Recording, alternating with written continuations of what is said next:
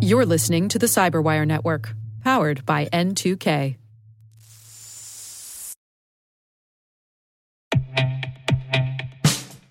And now, a message from Cyberbit. Mastering cybersecurity is like mastering a sport. You build muscle memory through rigorous practice, then you train as a team to foster cohesion while operating under pressure. Like athletes, cybersecurity professionals thrive on hands on simulation. But traditional courses, certifications, and open source labs won't build you a winning team. You need Cyberbit. Cyberbit offers a hyper realistic simulation environment for your SOC, IR, and C suite to refine your skills, all using the market leading SIEMs, EDRs, firewalls, and WAFs they use every day. Cyberbit is offering Cyberwire listeners a free live fire exercise. Sign up your team now at cyberbit.com slash cyberwire.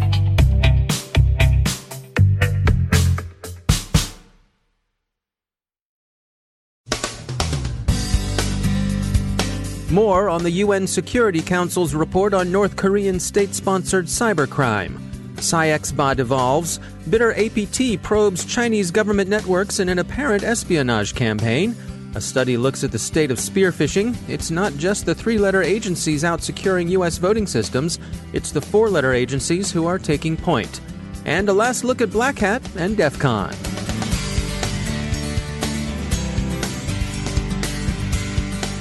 From the Cyberwire studios at DataTribe, I'm Dave Bittner with your Cyberwire summary for Tuesday, August 13, 2019. The UN Security Council panel studying North Korean hacking concluded, according to the AP, that Pyongyang has made at least 35 financially motivated cyber attacks against 17 countries as it works to fund its weapons of mass destruction programs. This is the report which the Associated Press saw a fragment of last week. They've now seen the whole thing. In terms of targeting, South Korea received the most attention, sustaining 10 North Korean cyber attacks.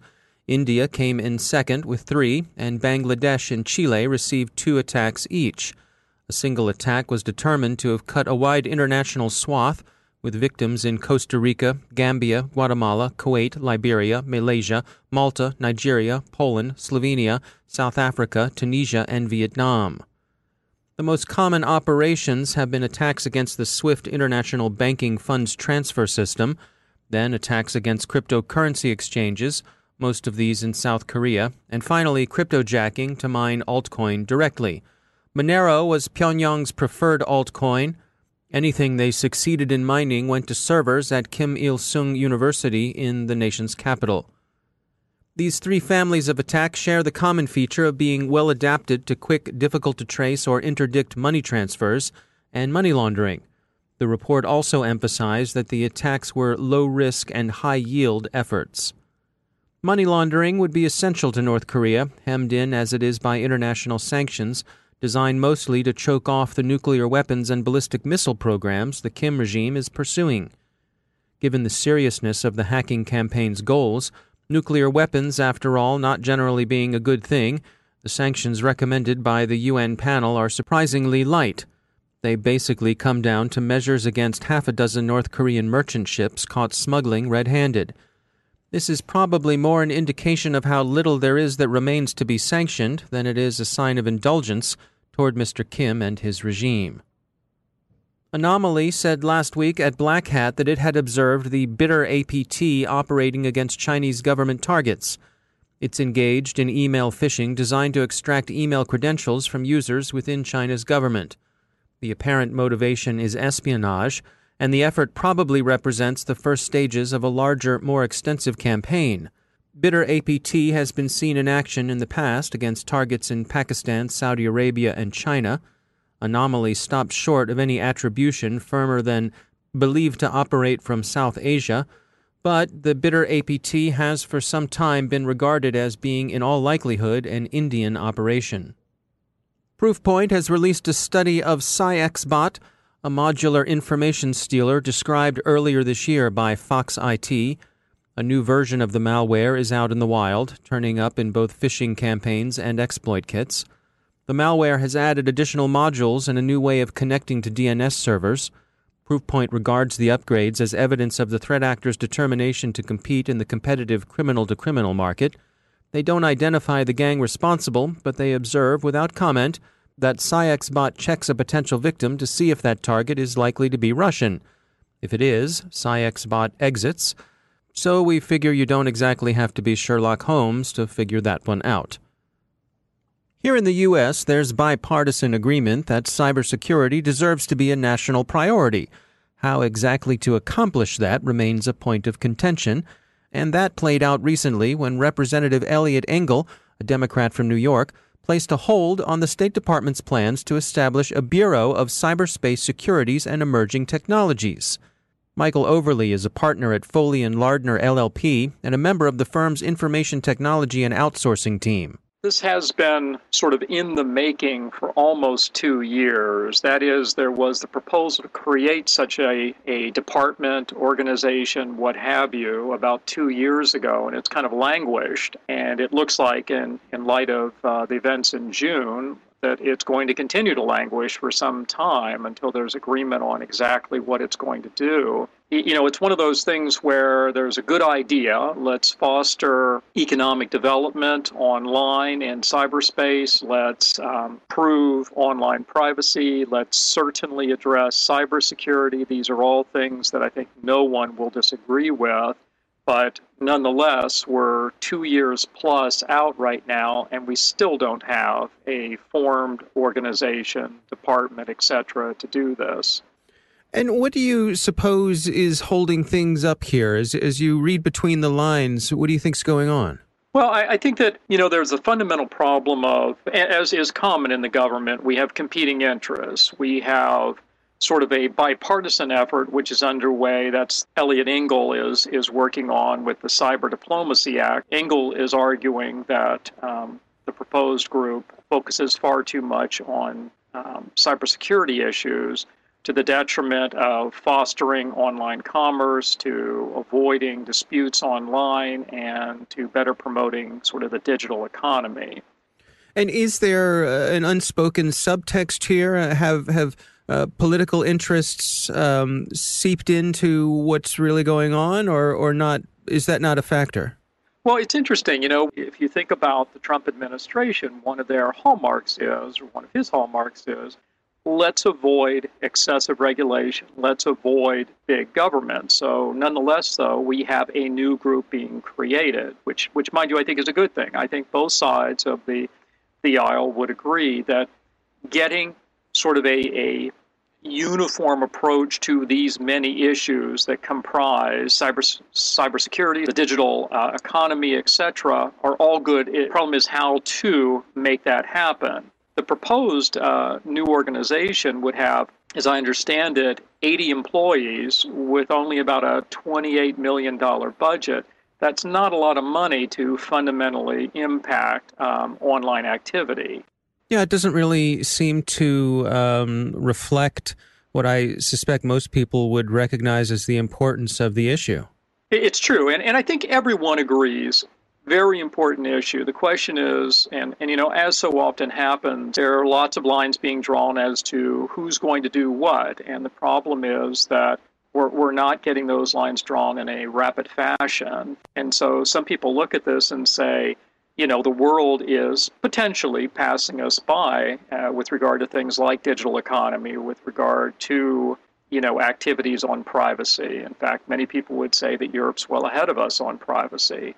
And so I think we need to do a little bit of catch up. And I, I don't think this is a situation where one side or the other is saying, it's got to be my way or the highway. I think the problem is that everyone needs to agree on what the form is and then get that constituted as quickly as possible. So unlike many things that are pending in Congress right now, I don't think there's a fundamental disagreement as to as between the two parties. If there is one area that moves quickly and potentially can change overnight fundamentally what it's doing, it is online activity. What hmm. we understand today may not be our understanding in three months. Yet we've had a situation here where we've got a two year gap thus far without activity in this area. That is a travesty. And I, I don't think anyone's assigning blame to anyone at this point. The problem is something needs to be done sooner rather than later, or we are going to miss the boat substantially. I think that this is a very important, if not fundamental, area that we need to have an established presence in because if we don't lead, the world will, and that may not be what we want. That's Michael Overly. He's a partner at the law firm of Foley and Lardner, LLP. Glasswall Solutions issued a report this morning in conjunction with ForcePoint on spearphishing trends. They find that it's growing more evasive. An analysis of 25 million email attachments concluded that IP theft and compromise of client confidential data represent the highest risks. Some of the report's conclusions will surprise no one. The finding that users are more likely to click or open documents that appear familiar from a known source, for example, confirms conventional wisdom about social engineering. Others show trends that, while unsurprising, are nonetheless interesting. The study found that technology was the most targeted sector and that it was followed by legal services and industrial control system providers. Influence operations targeting next year's U.S. elections are arguably already underway, NextGov notes. They're inexpensive and low risk, as Russian operators have demonstrated since the 2016 election season. Iran has shown a willingness to crib from the Russian playbook, using what Facebook calls coordinated inauthenticity to amplify messages online. Iran's operators have shown a preference for pushing particular lines of thought. There are things they'd like people to believe and positions they'd like to persuade them into. That's less the case with the Russian operators who aim at disruption in an opportunistic way. The trolls of St. Petersburg tend to be chaos artists, like Batman's antagonistic The Joker. Several observers note that Chinese intelligence and security services have been more comfortable with traditional espionage and propaganda but there's no reason to think that Beijing would necessarily pass up a chance at the new school of influence operations.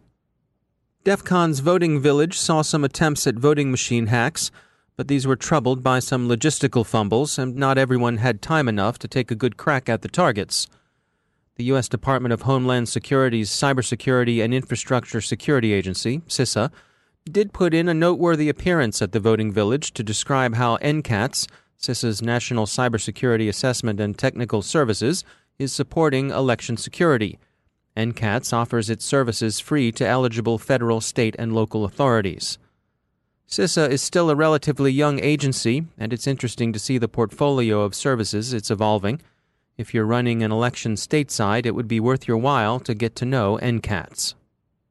Before we leave Black Hat and DEF CON until next year, we'd like to offer our congratulations to the Plaid Parliament of Pwning. Yes, Carnegie Mellon University's competitive hacking team took top honors for the fifth time in seven years at DEF CON. DEF CON's Capture the Flag is generally seen as the World Cup of hacking, its Super Bowl, its World Series, almost its pay per view pro wrestling cage match. Congratulations to the Triple P, and may Pittsburgh give you a parade. Finally, we close with some notes from Las Vegas on swag and booth diversions. Socks continue to be a popular giveaway. If you left Black Hat barefoot, you did so by choice and not out of necessity. T shirts remain another standby. CrowdStrike had a big line at their booth for shirts emblazoned with the company's cartoon representations of threat actors. Too long, in fact, for our reporter to get himself a shirt. And if you're listening, CrowdStrike, he wears a men's size large and is partial to Fancy Bear. And if you weren't able to get to Las Vegas, ask those colleagues who made the trip if they spent any time in Demisto's ball pit. Trust us, admit it or not, they probably did. Farewell to Las Vegas. Until next year.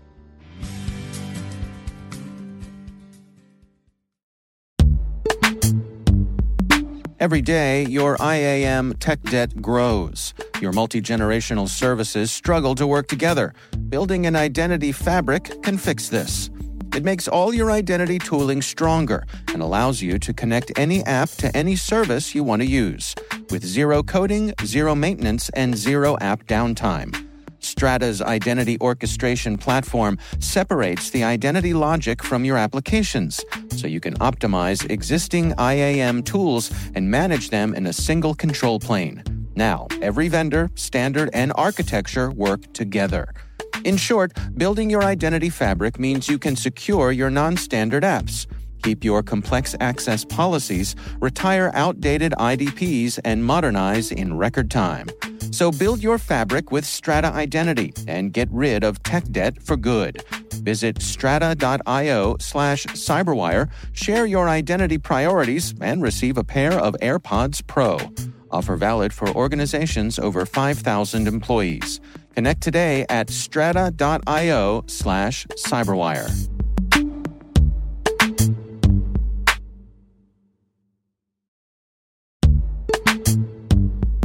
And now a word from our sponsor, Netskope. Netskope is a worldwide leader in SASE and Zero Trust. Its unified platform, Netskope One, provides optimized access and zero trust security for people, devices, and data anywhere they go, helping customers reduce risk, accelerate performance, and get unrivaled visibility into any cloud, web, and private application activity. To learn more about how Netskope helps customers be ready for anything on their SASE journey, visit netskope.com.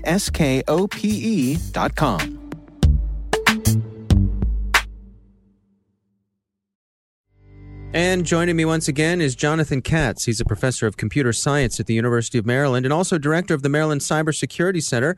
Jonathan, it's always great to have you back. Um, we had a story come by from Wired, uh, written by Andy Greenberg, and this was about some clever cryptography that's going on uh, with some features that Apple's including in some of their devices. Uh, can you shed some light on what's going on here? Yeah, this is basically a mechanism that Apple has uh, integrated into their hardware which will allow people to be able to find their hardware in case it gets lost or in case it gets stolen.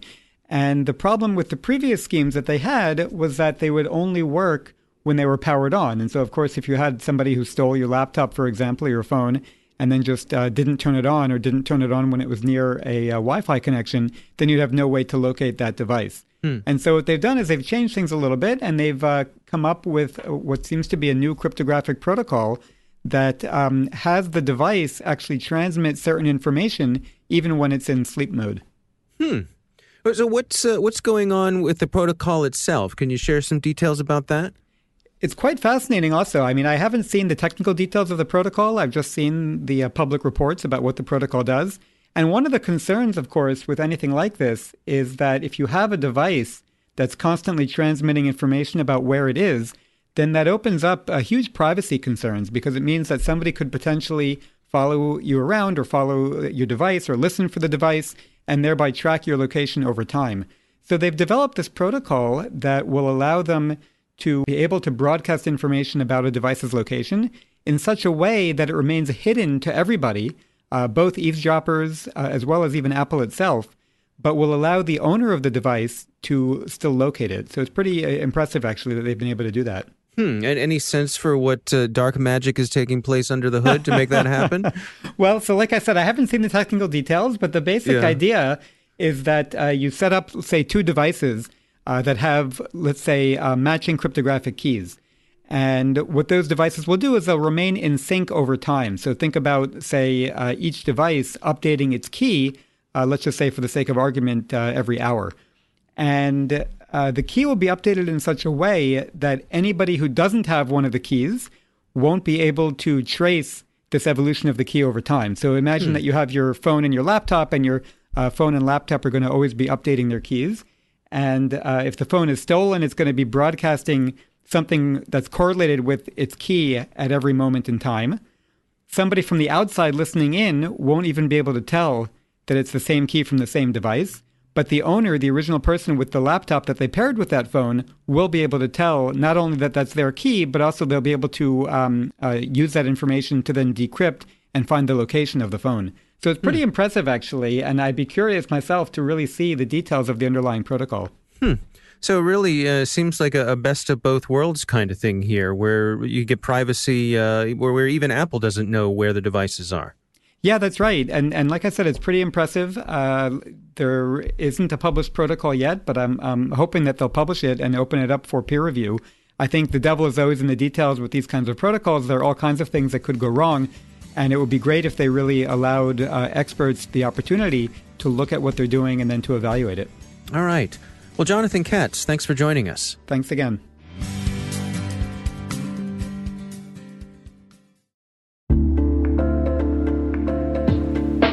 Are lengthy security reviews pulling attention away from your security program? With the largest network of trust centers, Vanta can help you streamline security reviews to win customer trust, save time, and close deals fast. Proactively demonstrate security by showcasing key resources like your SOC 2 or ISO 27001 and provide real time evidence for passing controls. And when a security questionnaire is required, Vanta takes the first pass for you. Visit vanta.com slash cyber to take a self-serve tour. That's vanta.com slash cyber.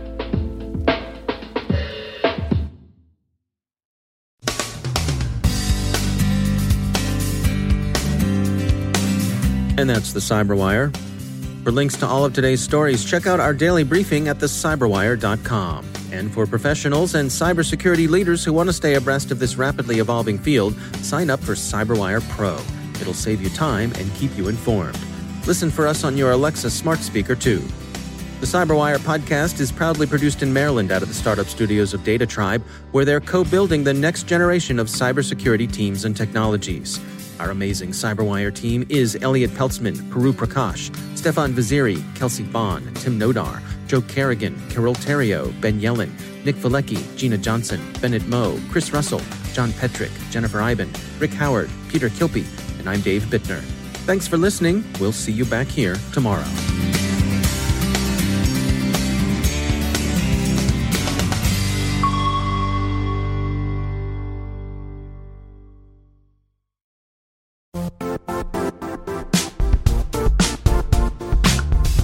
Now, a word from our sponsor, Zscaler, the leader in cloud security. Cyber attackers are using AI in creative ways to compromise users and breach organizations. In a security landscape where you must fight AI with AI, the best AI protection comes from having the best data. Zscaler has extended its zero trust architecture with powerful AI engines that are trained and tuned by 500 trillion daily signals. Learn more about Zscaler Zero Trust Plus AI to prevent ransomware and AI attacks. Experience your world secured. Visit zscaler.com slash zero trust AI.